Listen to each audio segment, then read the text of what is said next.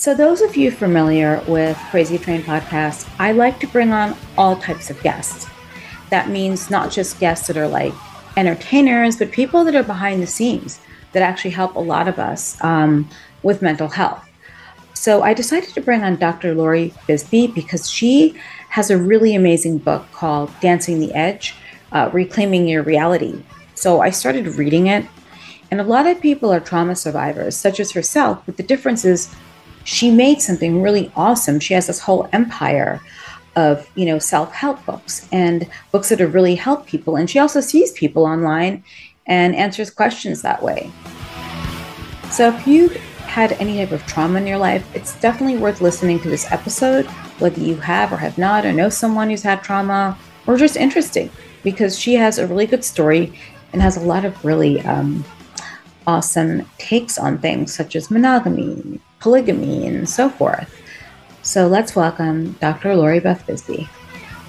So I need to know about CPTSD because these are terms that I'm not familiar with. And I love the book, like Dancing the Edge to Reclaiming Your Reality just really brought up so many different things I didn't know, but please explain CPTSD to everyone because I still can't get my head around it.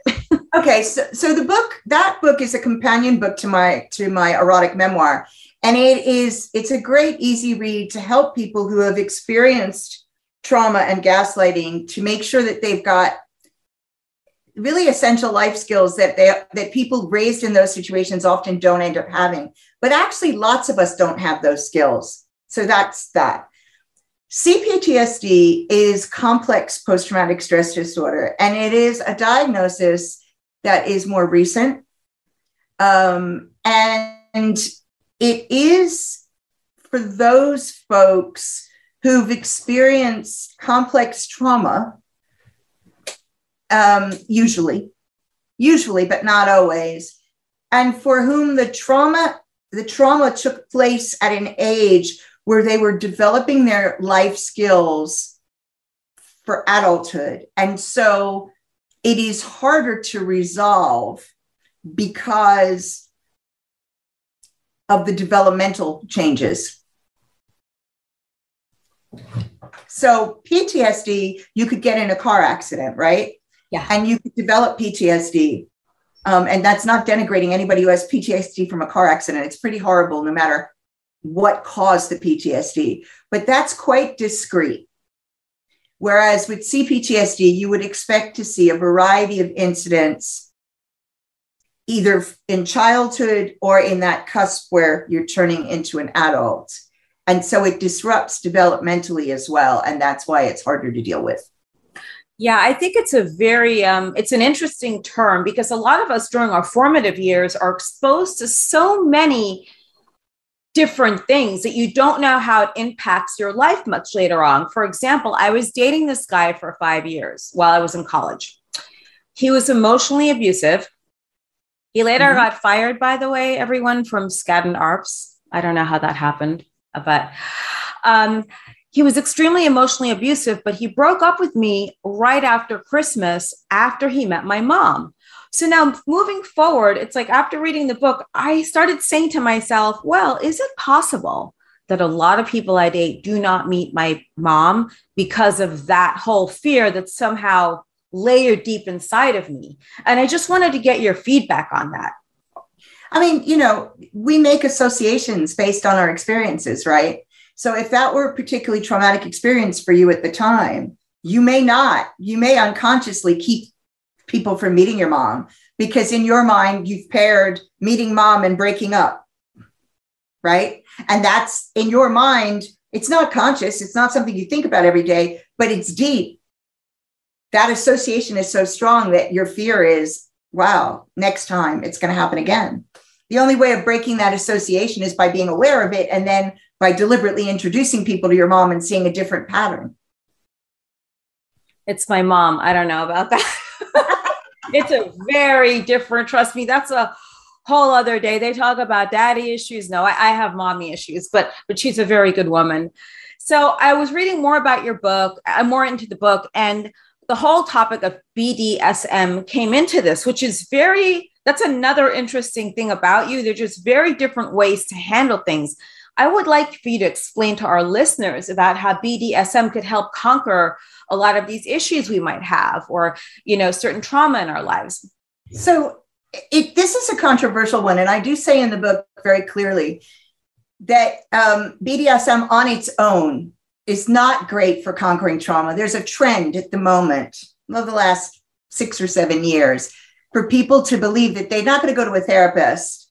They're going to ask their dominant to help them through their trauma. And so I've seen this a lot with people who have been raped or sexually assaulted, that they want to reenact it and they think that's going to sort it. And whilst there is a place for reenactment, on its own, that's dangerous because you don't know how things are connected emotionally.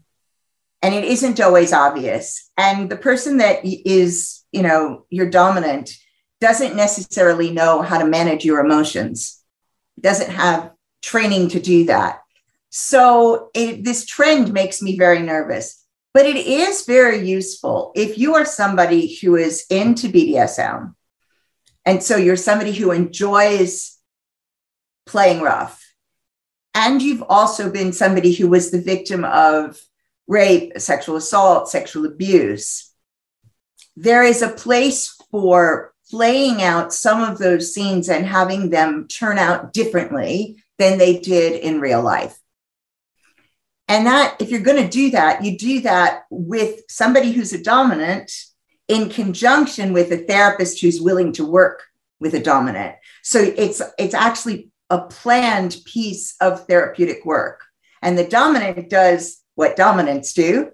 So they do the reenactment, they play the bad guy, they do the beating or whatever it is, right? Or the raping, whatever it is, right? Of course, consensually, having negotiated every part of it, they do that part and the therapist helps you process.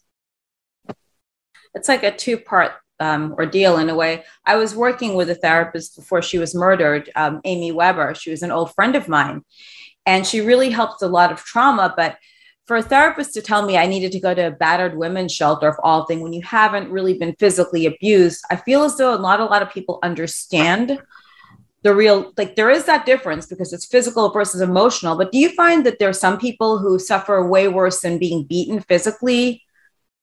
Yeah. Look, being beaten physically is concrete, right? That's concrete. And the emotional suffering that goes with that are the associations you make with why somebody would beat you. But it's still concrete. Emotional abuse isn't concrete. Emotional abuse can be very subtle. That's where gaslighting comes in, where somebody's trying to make you believe their view of the world and make you not trust your own gut and your own feelings about what's going on in your life. And that is crazy making. So that can be much more difficult to deal with and have much deeper hooks in you because it isn't discrete. It's the boundaries of that are wishy-washy, right? You don't know where you end and they begin. You don't know what's valid from what they're saying to you and what isn't.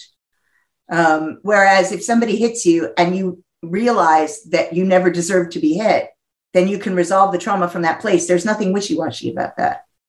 Do you find yourself working with a lot of sex workers with a lot of traumas and also just with the relationships in general? Because it's very difficult as, let's say, there are people that are current sex workers versus ex-sex workers in any realm whatsoever that have a very hard time finding a stable relationship. Do you find a lot of those people as your clients? I do have sex workers as my clients. I have, you know, the kind of stereotype is they're all traumatized. They're not. So I always think it's really important to say that, you know, I have people who go into sex work as my clients that are healthy human beings and are making a healthy choice for themselves. And then I think sex work is work. So I always want to make sure that people understand that this is a valid life choice. Not everybody is coerced. I also see sex workers who have been coerced, and that's part of the trauma. And so it's dealing with what's happened as a result of the fact that they were groomed or trafficked and coerced. In terms of having a stable relationship, I think the hardest ones are actually the heterosexual relationships. You know, I think the queer relationships are much easier that the heterosexual relationships are fraught with difficulty unless they're actually dating or involved with another sex worker. Yeah, that's kind of a really tough thing to say, because even in adult films, so I would date someone that was also involved. And then it gets to this really weird thing of like, well, what were you doing when the camera wasn't on? Or who did you work with today? It was really very evil and just terrible and competitive. And then if you try to date a regular person, there's this whole thing where they fall in love with the ooh, the ah, the whole, glitz and glam and sexiness of it. Then the reality hits, hey, this is what your partner does for a living.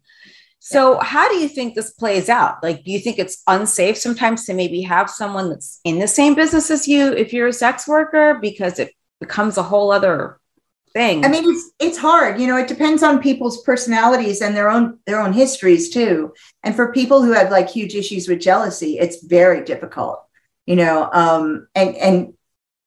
a lot of do as I say, not as I do. Right. And there's a lot of projection of mistrust. And so that can be really difficult. But when it's somebody from the outside world, there's a lot of misunderstanding as to what your job actually entails. And so you can see some really interesting difficulties where the person's no longer seeing their partner at all. What they see is the person who's up on the screen. So they're making assumptions about what they're feeling, and they imagine affairs and all sorts of things that aren't there. Again, because there's no connection to the real person that's standing in front of them. So I think in a sense, it's just another issue that somebody who is well-known would deal with. Like, you could be a straight actress and have similar issues that when somebody meets you, they're not dating you, they're dating initially an image of you. And that makes it really difficult when you turn out to be a whole human being. It is. I just started watching the Angeline documentary. Do you remember Angeline from the 80s, that blonde bombshell and all the yes. The billboards? So I became very obsessed with her voice, with the woo, ah, I know. I'll probably be obsessed this week with it. The next week, it'll be something totally different. But I don't feel like the whole human being actually came to light, which maybe made me stray off from the story. But with someone that works with people a lot, is it hard to know if someone's like covering something up? Because if you can't get a whole picture, you can't treat someone. Well, so there's two parts to that. One is I've been doing this for 35 years now.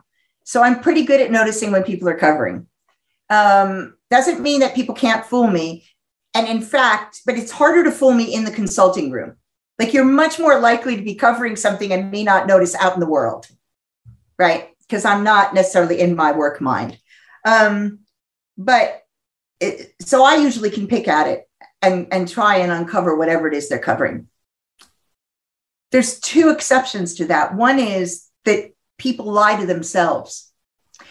And if you fully believe the lie you're telling me, then you're going to come across believable. I won't know you're lying, right? Because you're lying to yourself.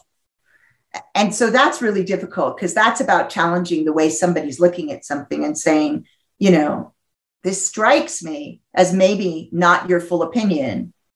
Is there a way that you can look at this differently? Is there something else there that I'm missing? But if you fully believe, what you're putting forward, it'll be hard. But there's the other part to it. And it's one of my favorite stories about therapy is all you have in therapy is what the person brings to you. And any therapist worth their salt remembers that what they're seeing is what the person chooses to bring to them. And it must have been almost, it was 30 years ago. That's really quite frightening. 30 years ago, I remember that I was treating a man who was complaining about the fact that his business wasn't succeeding. That was one of his big issues, that his business wasn't growing. And so we worked on, scheduling things, and we worked on the way that he builds and his feelings around money and, all sorts of stuff in order to help him build his business. And we had stopped seeing each other. Finances were a problem. So we'd stopped seeing each other. And a friend of mine had said to me, do you know a good decorator that you could recommend? And I knew he was a good decorator. At least I'd been told that, right? And so I recommended him to this friend of mine because money was an issue for him. And I knew that. And he was, as far as I knew, a good decorator. And she called me a week after he started the job. And then I found out why his business was failing, because he never showed up on time and he never worked a full day. But as a therapist, I didn't know that because he never told me those things. When I asked about the difficulties, he never mentioned those things. So it's remembering that as any therapist or anybody who works with people, we see what you give us to see. So what we can do with you is limited by what you're willing to tell us. It's very interesting because for someone like speaking with you, I never would have had any clue. Like if I didn't know anything about you and I just met you at a coffee shop or a pub over a pint, I would have no idea that you suffered any type of trauma. Mm-hmm. For the past, I say 2 or 3 years, I believe that there's so many people I've met that have used the word trauma so loosely, but then they have a very victim mentality because nobody is doing anything about it. And I think once you have a victim mentality, you just get stuck in that. And that is how people see you. How did you manage to pull yourself out of it to become who you are today? I had brilliant therapy. The first therapy that I had after my own experiences, which were pretty catastrophic. So, I got PTSD immediately. And the first therapy that I had really was just therapy to hold me together. And I needed that in order to be able to function. And then I tried a few different things. And then I was at an event because I decided to study to be a therapist, which is not unusual when people are trying to sort out what's going on with themselves to want to work with others. So I was at a conference and I met these guys who did this form of therapy called traumatic incident reduction. And I hadn't heard about it. And I was getting ready to do my PhD dissertation, a research project. And one of the guys said, I'll tell you what, I'll make a deal with you. You come spend a week with us and we'll work on your issues. And if you think you gain benefit out of it, you agree that you're going to research it. So I thought, great, what have I got to lose, right? I had room and board. I had my transportation up there and I didn't have to pay for the therapy. At the very worst, nothing would happen, right? And I would be the same as I was. So I went and spent a week with them. I walked in with PTSD and I left with none. And that was in 1990. And I haven't had a symptom of PTSD since. Wow. Yeah. That's amazing. Yeah. Wow. Yeah. So I did 22 hours of work, I think, keeping in mind, I'd done other work before, but I did 22 hours of work and no more symptoms. And there were other things I still needed to figure out, but I went from victim to it was already in survivor mode by that point, but I moved from survivor back into life. And so not only did I research it, but I started working with people that way. One of the reasons people get stuck is there is this attitude that when something's happened, all you can do is manage it, that it cannot be finished. And to me, that's a big lie. Things can be finished. We all finish things all the time. Trauma is not special that it can't be finished. It's how it needs to be approached in order to be finished. There are all sorts of reasons why certain types of trauma are hard to deal with. It's about doing the right work, having the right therapy, and having a therapist with the attitude that you can actually move to where you're no longer a survivor and where you're just in life and that's part of your past. Yeah. I always ask people, if things can't be finished, do you remember every single thing from your childhood as live and intense and upsetting, like every skinned knee? If I ask you to talk about a skinned knee, are you going to burst into tears? And people will say, don't be ridiculous. That was when I was 3 and it's done, right?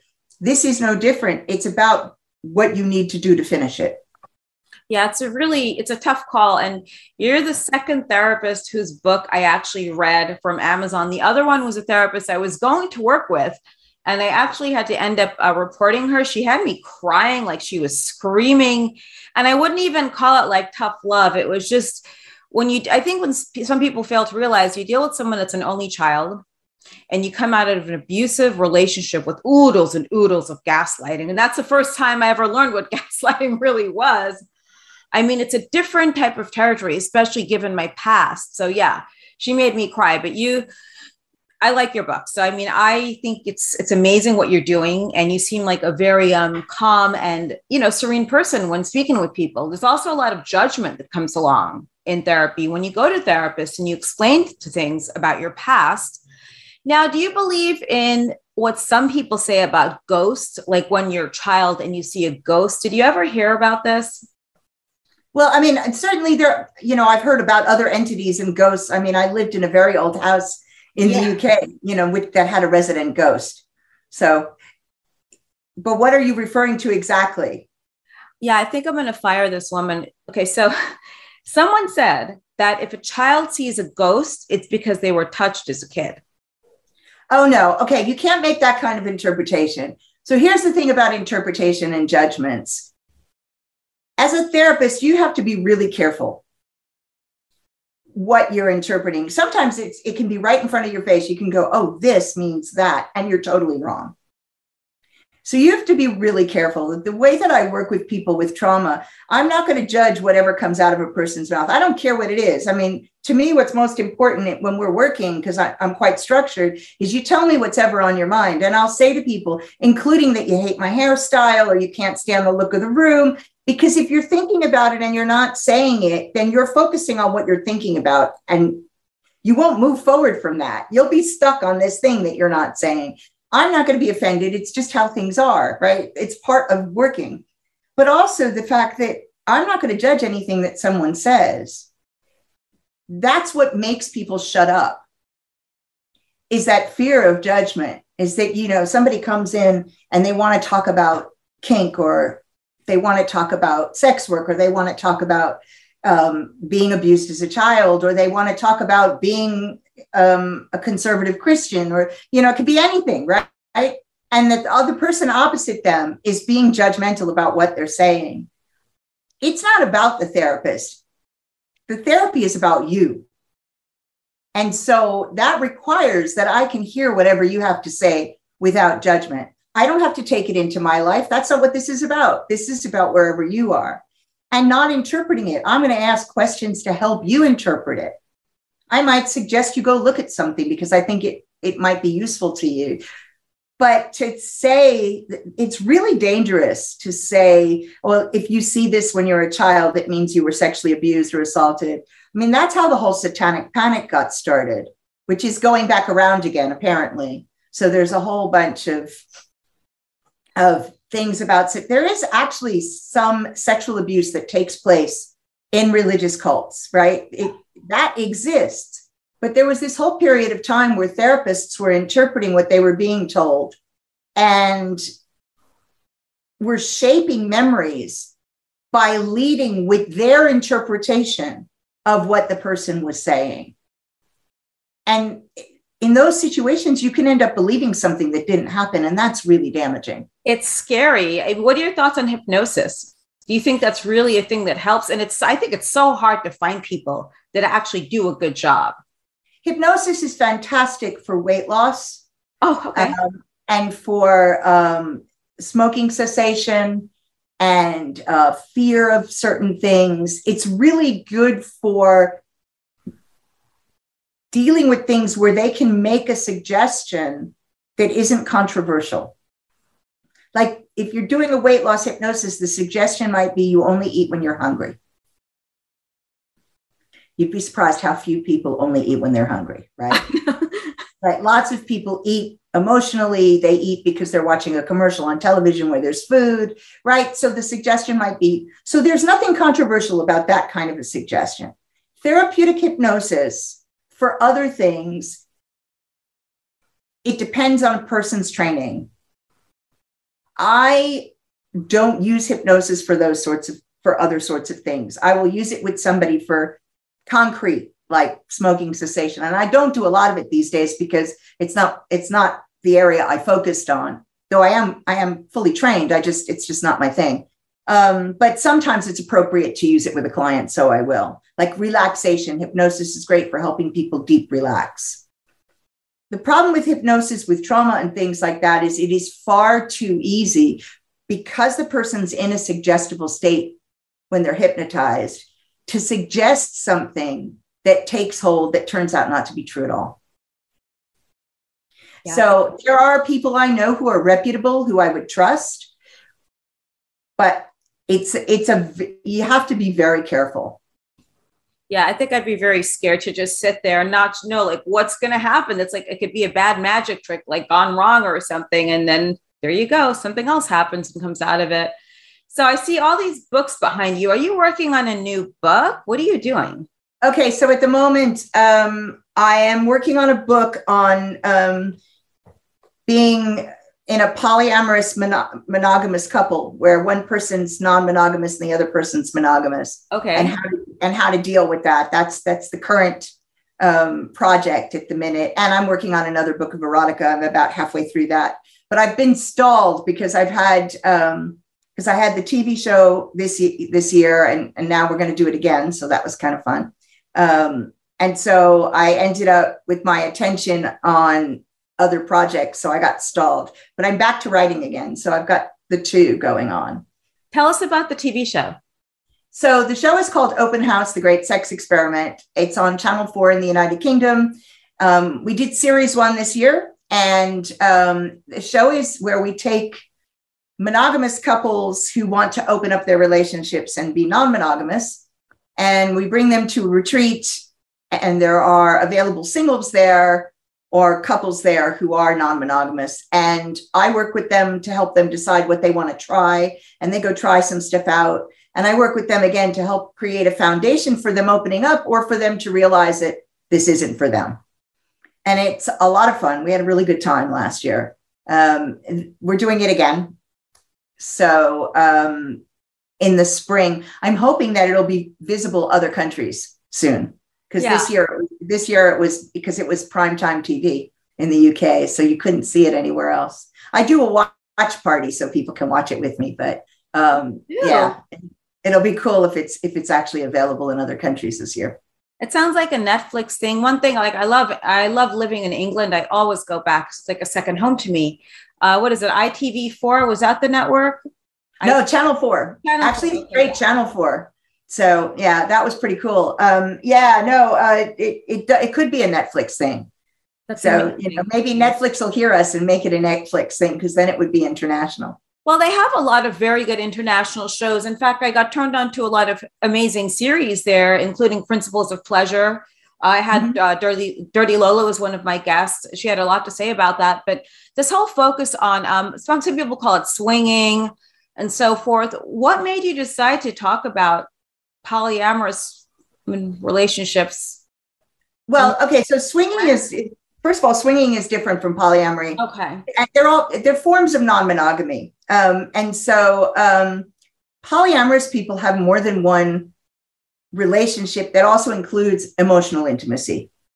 So sex and emotional intimacy, whereas swinging has got its very particular set of rules where people are going out as a couple to enjoy themselves. And then you've got other forms of non-monogamy where people might be having sexual experiences with other people, but not really having deep emotional romantic relationships with anybody but one person. I guess the reason that I got into being on the show is I live like that anyway. I'm polyamorous. And I work with a lot of people who are in various stages of and in various types of non-monogamous relationships. And so I ended up writing this book that I'm working on now because I get a lot of people come to me where one person says I'm non-monogamous and the other person says I'm monogamous and they don't want to split up. And so it's, the question I got asked, I think in 2017 was, is it possible to make this work? And I wrote a blog post and for about, 4 years, like 60% of my referrals came off of that one blog post. Like people kept coming to me because of that blog post. It's tailed off a bit recently, but it was like, that was a thing. Is it possible? Is it possible? And the reason they came to me is because I said, yes, it's possible. And everybody else said, no, it's not. It is possible. It's just hard work.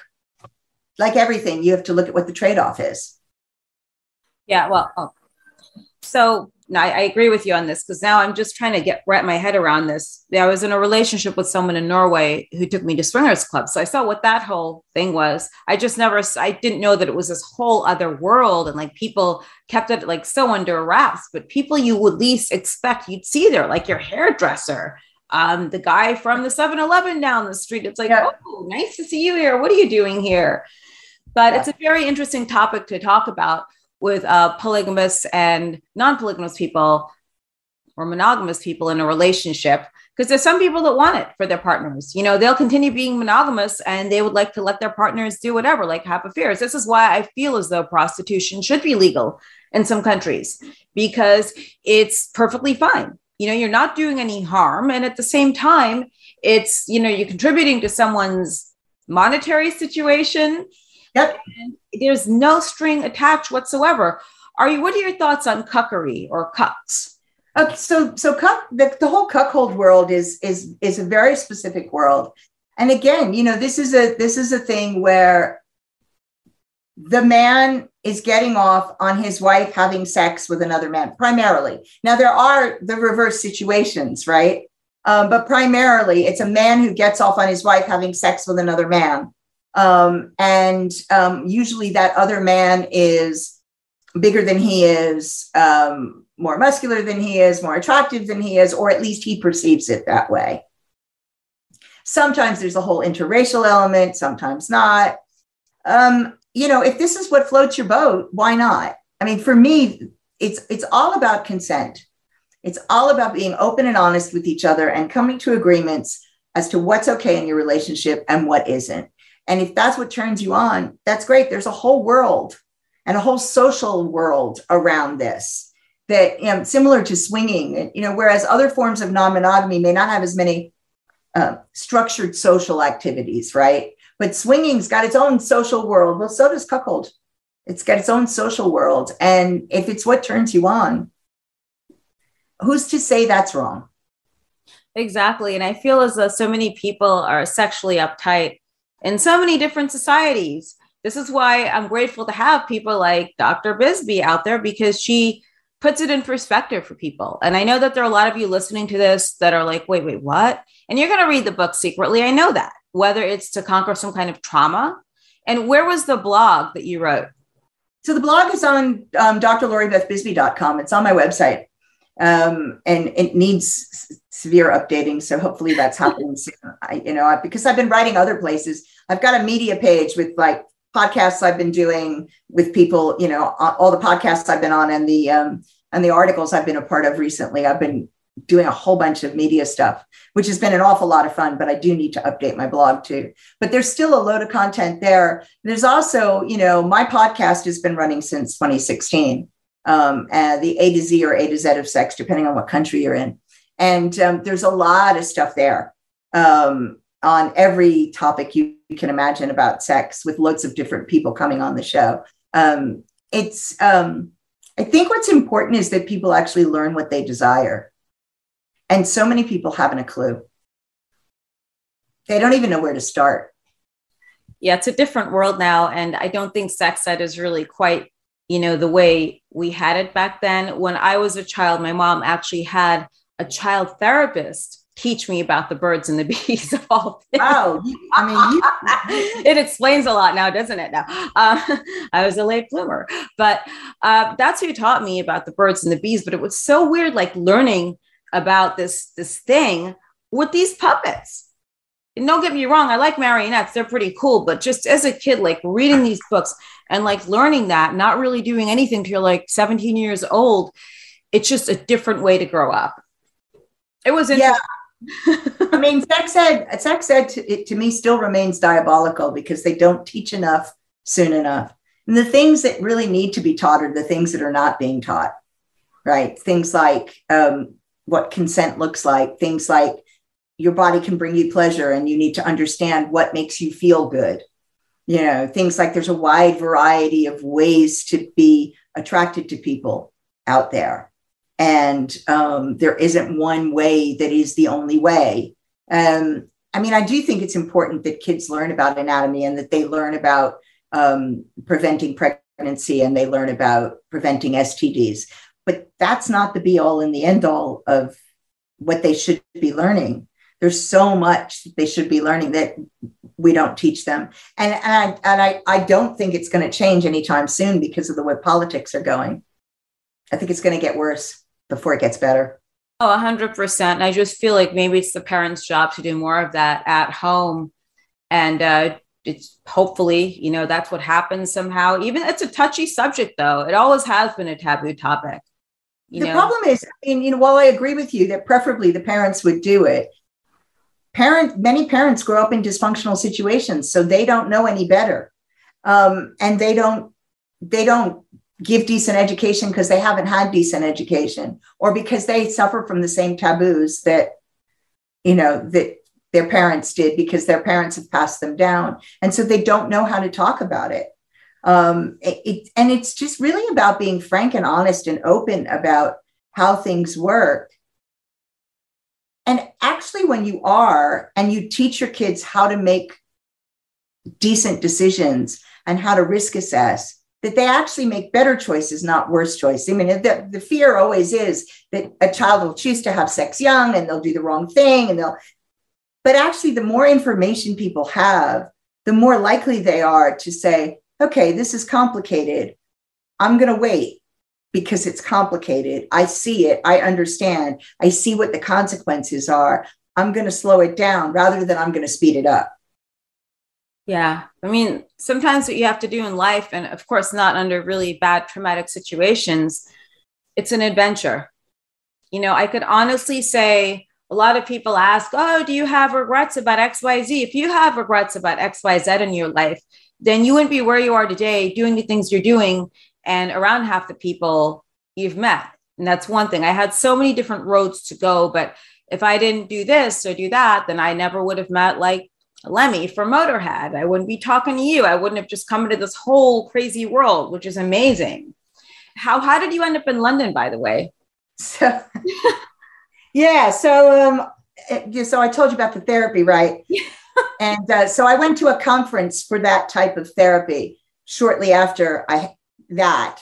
And I met my British husband. So I met this Englishman. I was on the rebound from a relationship. I had been engaged for the first time, and it had ended badly. And then I met this strikingly handsome man with an amazing accent, and impulsively, very impulsively, I married him. So, so that's how I ended up over here, because I decided to marry this Englishman. That didn't last. It lasted 8 years, and by the time we split, I was settled. So I stayed because I had a business and I had a life, and I stayed. And so now I've lived here longer than I lived in the US, because I've been here 32 years and I was 27 when I came. So where are you from originally in the States? So originally I'm from New York, and then New Jersey, and then Boston, and then North Carolina, and then Southern California, San Diego area before I moved here. Whoa, that's like a whole woo. Yeah, I grew up in New York City. Then I moved to California at some point. Then it's been this love-hate thing since the 90s, but it's always like a back and forth thing for me. That's amazing. Well, you've built quite an empire for yourself. To me, I don't see it as empire. You're amazing. And at the show, I hope I get to see the TV show on Channel 4 in the UK. That's wonderful. And I'm glad like mainstream places are finally, mainstream stations can actually show a show like this that explores different parts of sexuality and different types of relationships people will have. That was what I was so excited about. The reason I got so excited about this project in part was because it's mainstream, and because it's like, it's not a straight reality show. They call it edutainment. So there's the education part and there's the entertaining part, and there's no kicking people off the show or anything like that. There's drama and entertainment and sex. There was sex last time, and you see a lot more on television in the UK than you do in the US always. But then there's the education part, the work with me. And so people get this kind of round picture. And I looked forward to the opportunity to educate people in a way that they were more likely to take it in. because they're watching something fun and they can actually see it. It's so cool to be, I feel privileged to be in that position. I've had people like send me emails saying, you know, we watch the show and we listen to the question you ask, and then we pause the show and we talk to each other about the question you ask, you know, and like, so using the, what I was doing with the individual couples with each other to explore themselves and stuff. It's just been great fun. And so I feel really privileged to be able to do it again and to really on a mainstream channel so that people can see that actually people live very differently and that all the ways that we can choose to live are valid. It just might not be for you.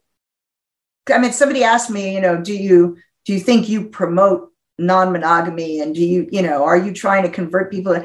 It's like, no, you do you, right? What I promote is choice. I promote people knowing themselves well enough and knowing enough about what's out there and having the skills to make an educated choice for themselves. That's what I think is important. Well, you're also giving them the information as well, so they could see what the synopsis could be. Maybe this might happen. Maybe C or D might happen. And most importantly, I'm glad that people do not get kicked off of the show, because that's just got to be embarrassing to get thrown off of a show like that. It's just, it's humiliating in a way. So it seems very, like a very supportive environment to be in a show like that. That sounds like so much fun. It's like, I want to be there now. It's like, this sounds so cool. It's like, they're always casting, you know, they're casting at the moment for singles and couples who want to join in. So, you know, you can put your name through. Hey, you never know. It's just, there I'll be, hey. But yeah, that's a very good way. They have Paradise Hotel and things like that, but I feel as though it's too hoaxy and you don't have a licensed professional that actually knows what they're doing to promote any type of lifestyle in a positive way, so to speak. Yeah. I mean, that's, for me, that's the difference. I mean, I think when you look at things like Love Island and stuff like that, that like there's a competition that happens there. That's the point of the show. And that's not this. We're not doing that. We want people to try things. And so it does get spicy and it does get saucy, but I'm there to make sure that people have a place to land, you know, and that they can process whatever happens.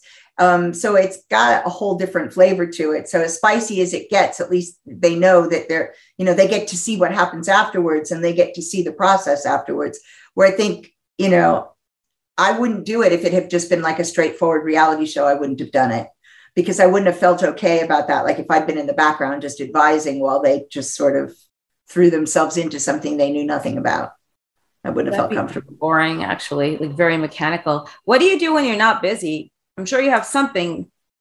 What do I do when I'm not busy? Let's see, I've got 2 dogs. Oh. I have a 20-year-old. I have an amazing husband. I've also got a couple of amazing partners. I play cello badly and piano better.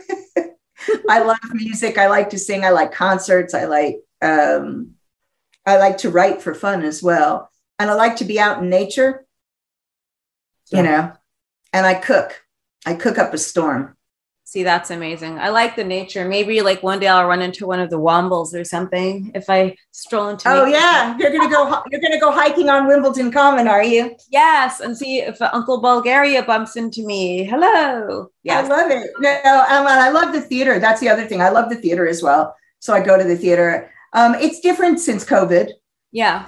I do a lot less, you know, kind of being out in clubs and things like that than I used to, because it's risky and I'm older and I also have autoimmune disorder. So I take medication that puts me at higher risk. So I'm more careful than I was, which kind of is a drag because I miss some of the buzz. But you know, I found other ways to deal with that. So I try and see my partners more. I travel when I can. But I don't have a lot of downtime. Yeah, I can imagine. It sounds like so many things to do and to pen more books, but thank you so much for coming on. I did want you to give us your plugs as well, please. Okay. So I appreciate this. It's been a lot of fun. The easiest place to find stuff out about me is drloribethbisbey.com.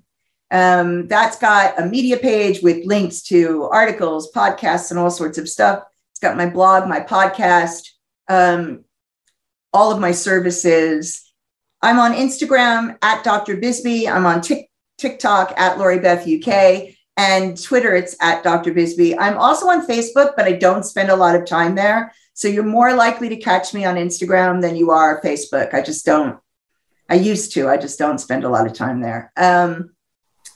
You can email me, LoriBeth at drloribethbisbey.com. And I've got a couple of groups starting in the autumn. One is on navigating non-monogamy, which is a 6-month group. And it's all about how to navigate lifestyles where you have more than one partner.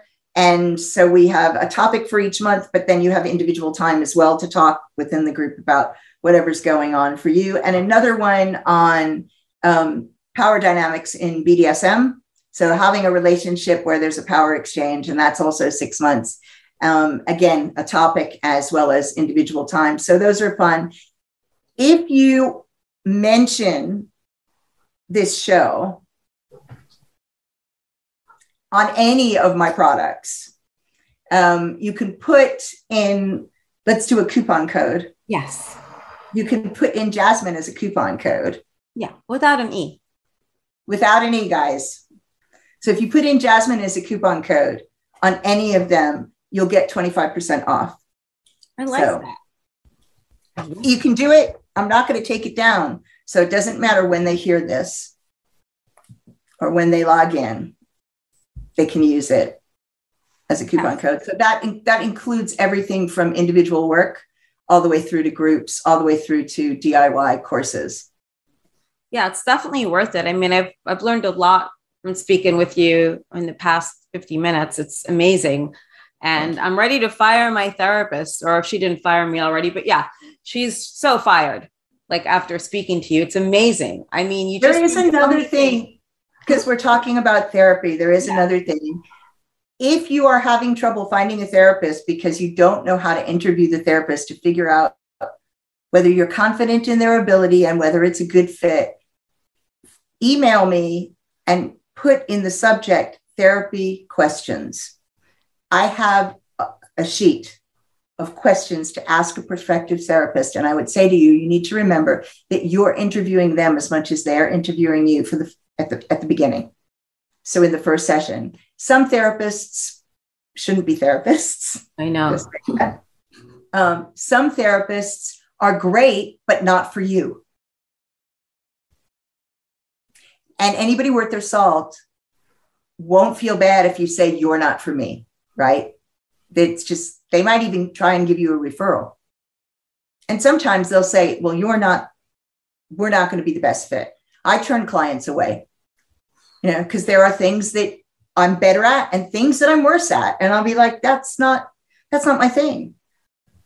Here are some names, or here's where you can look for somebody who's going to suit you better. You just have to be really upfront about stuff like that. So that's another thing. If you want that, that's perfectly free. Just email me and put therapy questions and I'll send that in. It's amazing. So yeah, check out her book and check out all of her links. It's Dr. Lori Beth Bisbey, and I will be posting the socials and so forth.